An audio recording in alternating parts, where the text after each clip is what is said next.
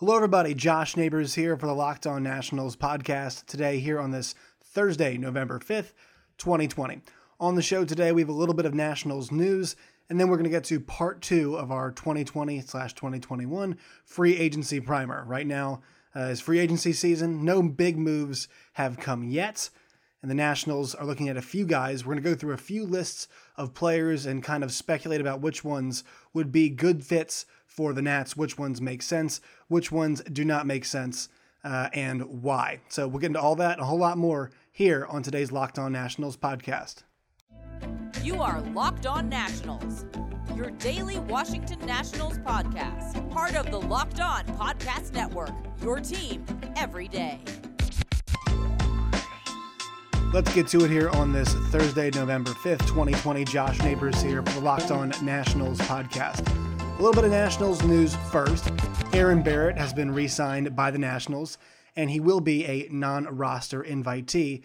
This is according to Britt Ghiroli of The Athletic. Also, other notable non roster invitees Adrian Sanchez and Brandon Snyder. So there's a little bit of Nats news. Obviously, a lot of us are very familiar with the story, uh, the amazing story of Aaron Barrett, and it's good to see him back with the Nationals and also getting an invite to spring training. Now let's move on to the uh, the really item of the hour, which is free agency. And if you guys want to listen to part one of my free agency primer, that is up in your podcast feed right now.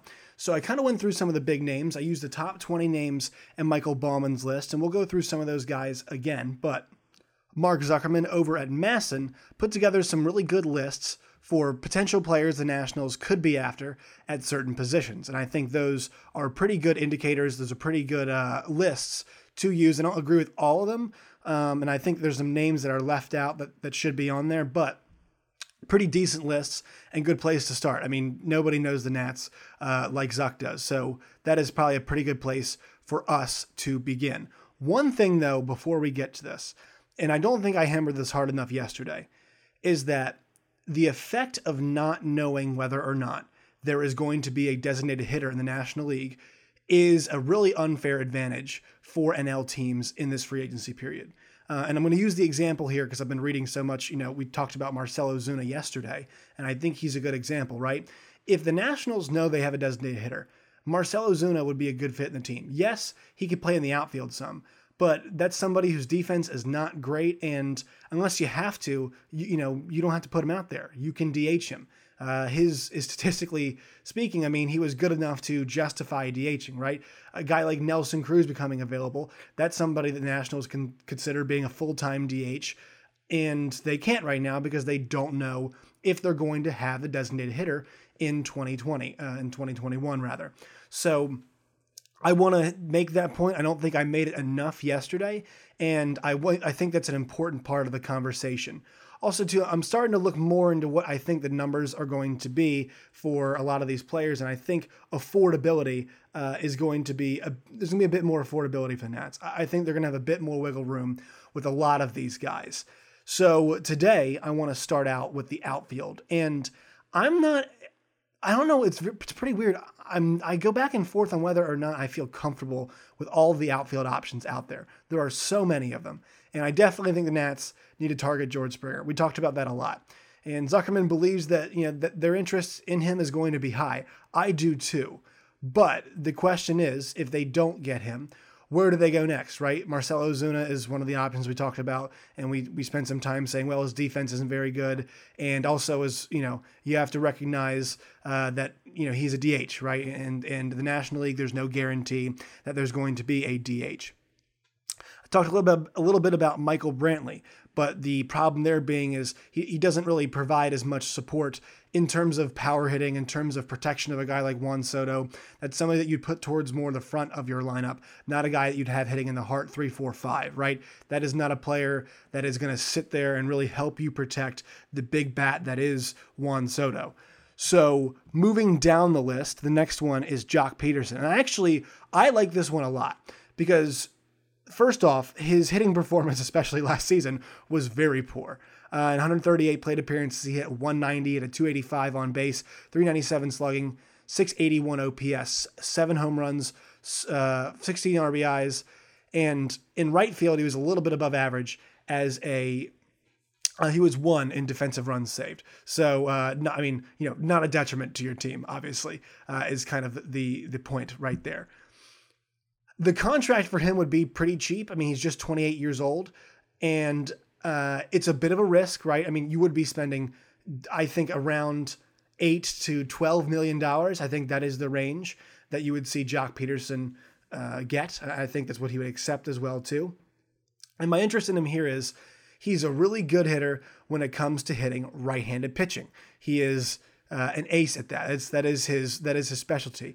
He is dreadful when it comes to hitting left-handed pitching. He's also a very good, very very good playoff hitter. So you get kind of a mixture of things there, right? It's somebody that you can add. It's you know not the solution, but at that dollar figure, you know you're you're hoping that he can be kind of an everyday guy, right? This is somebody that uh, you know for the most part, you know you're going to face a majority, I guess, right-handed. Um, a majority of your pitchers in major leagues are right-handed pitchers. It's a guy who's going to be in a lot of those spots, but you're not sure if you can keep him in the game late because you know if they go to a, left, a lefty out of the pen, which often does happen, you're going to be in some trouble. Uh, it's not the guy you want in the game at that point in time. So uh, I think he causes some unique issues, but also too, I think defensively he's very solid, and this is a team of the Nationals that needs more solid defense. Right, this is a team that that definitely uh, is looking to bolster the defense and also improve. Juan Soto and Victor Robles down years defensively, and because of that, uh, that's also opened my eyes a little bit more. I just think that Juan, you know, he doesn't have to be in left right? Like he can be in right. I mean, unless the drop off is significant and he needs to raise his defensive play. But I'm curious to see the difference between those two. I'm curious to see if a guy like Joc Pederson could play left field, and we know he can. Know he's got a good arm. So I'd be interested to see what he would bring to the table as a left fielder. Uh, not the best defensive player. He's had his ups and downs, but I think that's a player that's pretty solid. He's not going to be too expensive. There is going to be some risk there that you take with him, but also it's a player that we know has shown flashes of being a, a top end player. He has not showed it lately, but I think that's somebody that should be considered in this free agency class and somebody that fits in pretty well for the Nationals in the outfield. The next one he lists is Ryan Braun. Uh, I'm not buying that one just because he's 37 years old. It's not somebody you want to put in the outfield, and I'm skeptical of how good he could be out there, especially at 30 at that age, at 37.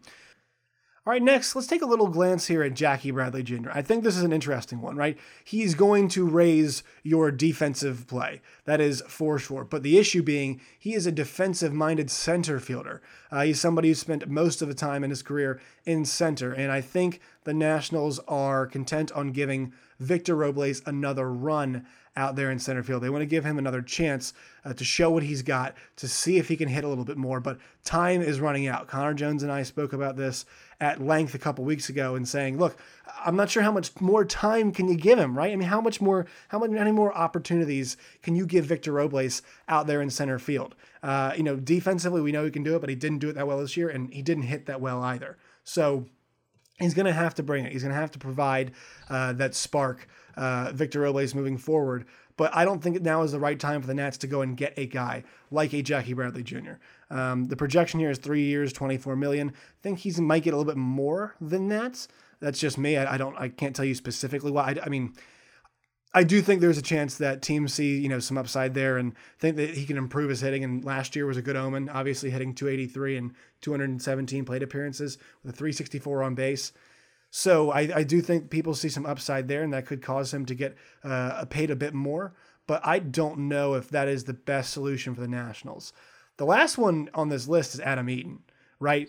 I'm curious about this one because I could see the Nationals bringing him back if things don't go well. The more and more I look at this entire list of guys that are available in the outfield, the more I think that there is a chance that the Nationals don't find the player they want, or they miss out on the big guys. They miss out on Pederson. They miss out, obviously, the big one being Springer, and and they want to go on the cheap. They could bring back Adam Eaton, and it would not be too expensive. I mean, he's he's gonna be on a probably a one year to two year prove it deal.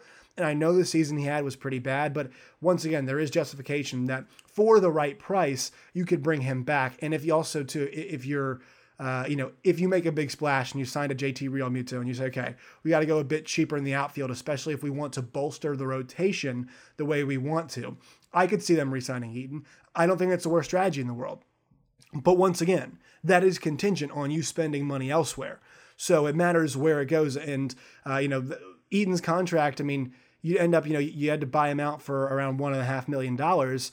Uh, you'd end up lowering the number you're going to spend on him by about five million, getting him back, a guy who knows a team pretty well. So I, I, don't think this is a slam dunk. I don't think this is the most likely scenario. I just want to point that one out as a likely one. But I do uh, likely one as one that could potentially happen. Uh, that is that is something that we have to consider uh, in this free agency class. And once again, I think there's going to be a lot of volatility with the spending and with the uh, the financial hardship that a lot of these clubs suffered throughout the pandemic, throughout the shortened season, etc. So once again, top top target for the Nationals is George Springer in the outfield. And we talked about him yesterday, but that's top target. And that would be the perfect guy. He's just, he makes so much sense uh, to complement, right? To complement Juan Soto in the lineup. Bringing him in just doesn't make a ton of sense. He can fit in the outfield. He can play right field. I know he's a, normally a center fielder, but he can play right. He's got a lot of experience playing right field. Marcell Ozuna, I'm a bit cool on. If you guarantee me a DH, I'd say, yeah, that one makes a lot more sense. Michael Brantley, I'm also cool on because he's not the kind of bat that would complement uh, Juan Soto too well. Really good bat to have in the front of the lineup, don't get me wrong, but they're looking for that compliment. They're looking for that protection, like we talked about so many times. And that brings us to Joc Pederson. That if if Joc can bring the power a little bit, that's at least somebody that you can float with. Uh, you know, protecting Juan Soto maybe if he gets on a bit of a roll, but it's going to depend on the spot. But if you're looking to fill that right field spot, if you're looking to not pay too much, Joc Pederson's a guy that is a little bit of a risk, but somebody that could pay dividends for the Nationals. I said no to Ryan Braun, and then finally we arrived. Uh, also, Jackie Bradley Jr. I don't think that was the right spot, not the right time. Too volatile uh, with the hitting, not enough consistency to show that he could protect a guy in the front of the lineup. And then Adam Eaton, not as protection, but as somebody that, hey, if you go get, like I said, go get JT Realmuto, if you go spend money on a guy like that, then there is a chance that you could say, hey, we want to spend money on our rotation. Let's bring back Eaton for a low cost and have him play right field. Uh, and maybe, you know, if that doesn't go well, you can slide somebody else out there, maybe a Stevenson, maybe a Josh Harrison. It depends. But I think that's not an option we should rule out. Uh, so we're going to go to catchers next. We're going to spend a little bit of time on catchers. But first, a word from one of our sponsors. All right, let's talk about catchers here uh, for the Nationals in the offseason, in, in the free agency window. So we know at this point in time, the Nationals do have Yan Gomes under contract. They're looking to get a second catcher. First move they could do, just going to acknowledge this, they could bring somebody up. Tres Barrera being the obvious one that they could bring up and say, hey, you're going to be our second catcher. Would not rule that out as a possibility. But if you're a Nationals fan, I think you're a bit more bullish on them and going acquiring somebody and anybody. I mean, if you make Yan Gomes your second catcher, especially with the year that he had, and if you can recreate that at all, you're saying, look, we got the best catching tandem uh, in the entire league. So I think the curiosity is there for fans. I also think, too, the front office will make a play at a catcher. So going through some of the names that Mark Zuckerman is listed, and this article came out today at, at the catching position. These are really good uh, good barometers to use, guys. So I, I, encourage you all to go check out Mark Zuckerman's list for potential guys at each position. But JT Realmuto is the first one. We talked about him as well. I think the one point I want to double back to on Realmuto is that the more that you look through the entire list of catchers this offseason, the more appealing and the more money you almost think you should get. You, you just say, wow, all of these guys aren't him in so many different ways. And Realmuto is really this all around athletic, uh, good defending, awesome hitting catcher, right? This He checks all the boxes, especially for the Nats. He can protect Soto. He's a good defensive catcher. He's a guy that can do a little bit better holding runners. Uh, we think he's got a good arm.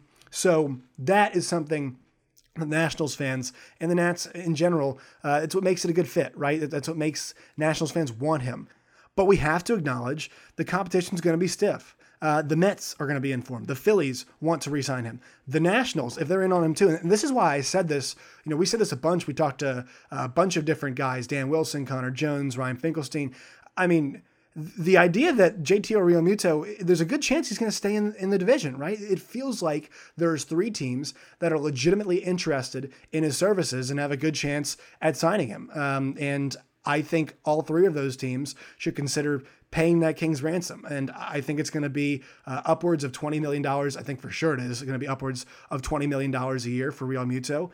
That's a little bit I, I struggle with that just because you worry about catchers, right? You, you worry about catchers at uh, plus 30. And guys, you know, they're pretty durable, but, you know, they're always, you feel like one injury away. Uh, you always feel like you're one injury away from being in a spot where, oh my God, we have to find a new position for this guy. And especially if you don't have a designated hitter, you're in a bit of trouble. Once again, fingers crossed we're going to get a DH, right, everybody? I mean, that, that's kind of the hope is that we do end up getting uh, a designated hitter. So, Realmuto, all that in a bag of chips. Uh, that's kind of the the story on him. The other guy, James McCann, right? James McCann is somebody who's 30 years old coming uh, from the White Sox. He's not all the way, he's not JT, JT Realmuto, but he's a very good hitter. The defense is behind the offense, but I think Nats fans, Nats front office would trade a little bit in that category. They have in the past. I mean, uh, Kurt Suzuki, not the most outstanding defensive catcher, but they did, you know, he was a pretty decent hitter. I, I think McCann brings a good all around uh, a good all around offensive game that he could contribute to the Nationals. And that's somebody that I think you're going to get around uh, $10 million per year. I, I, think you could get him for two or three years if, you, if you're interested in locking up a catcher that long. The Nationals typically don't. Um, even though they're still paying Matt Wieters. but uh, in recent history, they have not committed long term to the last couple years at least. They have not committed long term to a catcher. Another name, Yadier Molina on this one. He's at 38. Yes, if he's the second guy, right? If, if he's the second catcher, it'd be bizarre to see Yadier Molina not in a Cardinal uniform. So I think that is that is the most I don't know, not saying realistic possibility, but it's just bizarre to think about that. But there's a lot of guys who end up changing positions, right? Or changing teams. So he's 38 years old, and that's where your concern goes, right? He still has he's still a pretty decent hitter, um, but movement wise, athletically, that's where your concern is. And you're going to think, hey, it's, it's a one year deal. And you're paying him really, in my opinion, for what he brings in offensively this season. Uh, that, that's, that's really where I see his value being. And we're at a point now where, you know, we're talking about kind of getting to these mid level guys. I think that if, if you see the Nationals go for a few of these mid level guys, right, they're going to be going to, to try to not piece stuff together, but they're going to say, hey, let's put some good players in there. Let's not make the big, gigantic splash. Let's commit to a, a few shorter term contracts. You know, let's get a good pitcher. Let's get a solid catcher. Let's get an, a known quantity as an outfielder. That's a solution. And I'm I don't think it's a bad one. I think you're, you know, you might be saying, look, if this team can put the right parts together, you know, do you necessarily need the other superstar like Anthony Rendon when you've got Trea Turner and Juan Soto? Or is it just about the right complementary pieces and then supporting that pitching staff more? That's not a bad strategy. It's not a strategy that I, that I think, you know, is, is completely invalid. So, you know, I'd be curious to see if the Nationals say, all right, if we're not going to go big fish hunting, which I still think they are right now, but if one of those guys, you know, if they get priced out and they say, we don't want to spend too much on one guy, totally reasonable to spend a decent amount of money on a few separate players. And I think right now, those three that we're looking at are catcher, as we said, outfield, and then uh, also starting pitching. So we'll and we'll do starting pitching. We'll talk about some tonight with Connor Jones. Uh, tonight with him, we're going to talk about the bullpen. We're going to talk about bullpen pitchers that could target, and then starting pitchers that could target as well too. So a full episode, uh, really juicy one coming later today. Uh, it's going to come tonight. And with that, let's finish up here at catcher. Let's look at a few of the other names that could happen. One I think is interesting is Mike Zunino, who struggled offensively but is going to be cheap. And so if you want one as your second catcher, I mean, if you're getting Mike Zunino, maybe at this point you might as well just bring up Tres Barrera and see what you have there.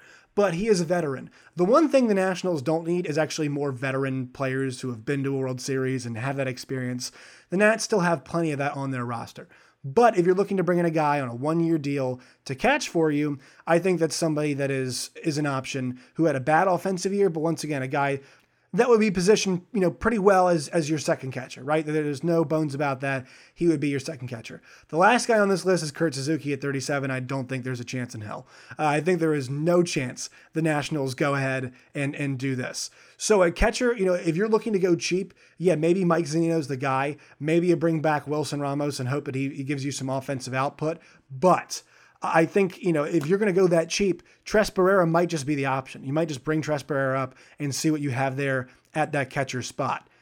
So there's a few ways to go here. I like the fact the Nationals have options. I also like the fact they've already got a good catcher, and they've got a catcher who hit pretty well this year, and a guy that I think a lot of fans and the front office and the coaching staff is starting to build up some confidence in in Yan Gomes. So obviously, if we're going big fish hunting here, we love JT Realmuto. If we're not, James McCann's a solid second option. But um, you know, and if he's going to be one of those guys, we're going to build, you know, a, a good player in right, uh, a good player catcher. Let's go get a pretty uh, known quantity as a starting pitcher. He fits into that rebuild model. But as for these options, I think once you start going to lower level guys, you know, there's you're kind of splitting hairs if you bring up Tres Barrera or a guy that's not a very good hitter like Mike Zunino, who's who's struggled at the plate. So you know, because I mean, the worst thing that Tres Barrera could do is struggle at the plate. And actually, to be honest with you, the defense is the issue for him, right? There's there's not a whole lot of issues for him when it comes to hitting. Uh, his his numbers they've been pretty good. The Nationals have some options at catcher. That is, I'm actually less worried about catcher than I am about the outfield. I'm really curious to see what the Nationals do at the outfield, and I'm wondering how willing they are to move the guys around out there. Move Soto to right after that bad defensive year, and wondering if that makes a change. Put a better defensive guy out in left. Accommodate somebody who's a natural left fielder. I think all of those options are realistic. And but I, I don't know how encouraged I am by all of them, right? You, you kind of wonder, well, how does the defense look? Uh, you know, I, do you love the idea of moving your best player from that position that he, you know, I guess likes playing uh, just to get another bat in the lineup? Could that mess with him at all at the plate? I don't think it would, but that, there's always that possibility that the confidence in the field could uh, touch the confidence at the plate. But with him, it's not really the biggest concern in the world. Uh, he's very, very long on confidence, which we love. So so to me, catcher is more interesting for, I guess you could say, a positive reason. Outfield, I just, I, I don't know how it's going to go because there's just, I mean, there's a lot of outfielders normally, and there's only so many good catchers out there. There's only so many, um, you know, reliable options at catcher, and uh, a lot of times you're just kind of piecing it together. But I think money wise, you kind of know what's going to happen at catcher, right? There's a couple decent level guys that you want to sign. There's the big fish, JT Realmuto uh, and that's not a pun intended for when he used to play on the Marlins. And then there's the kind of the okay, there's lower tier guys, or do we just bring up one of the guys who's catching in our farm system like a Tres Barrera? So that's that's a bit more clear. All right, guys, go check out uh, us on Twitter at LO underscore nationals. Follow me at Josh Neighbors underscore. Also, check out the Locked On MLB podcast and make sure you guys keep it locked into the Locked On Nationals podcast feed because as soon as there is a big signing, as soon as something happens with the Nats, we are going to be all over it. We'll have a podcast, we'll have instant reaction. This is a very, very exciting uh, time of year. So pumped up to just keep talking free agency with you all. Still doing daily podcasts. Sorry for the lack earlier in the week. But um, yeah, we're back. We're firing on all cylinders. And this is a really fun part of the year. Sometimes the off season can be a bit more fun than the actual season, and especially in the case of the year the Nats just had. I think the off season this time around is a bit more fun. So uh, appreciate you guys listening. Stay safe out there.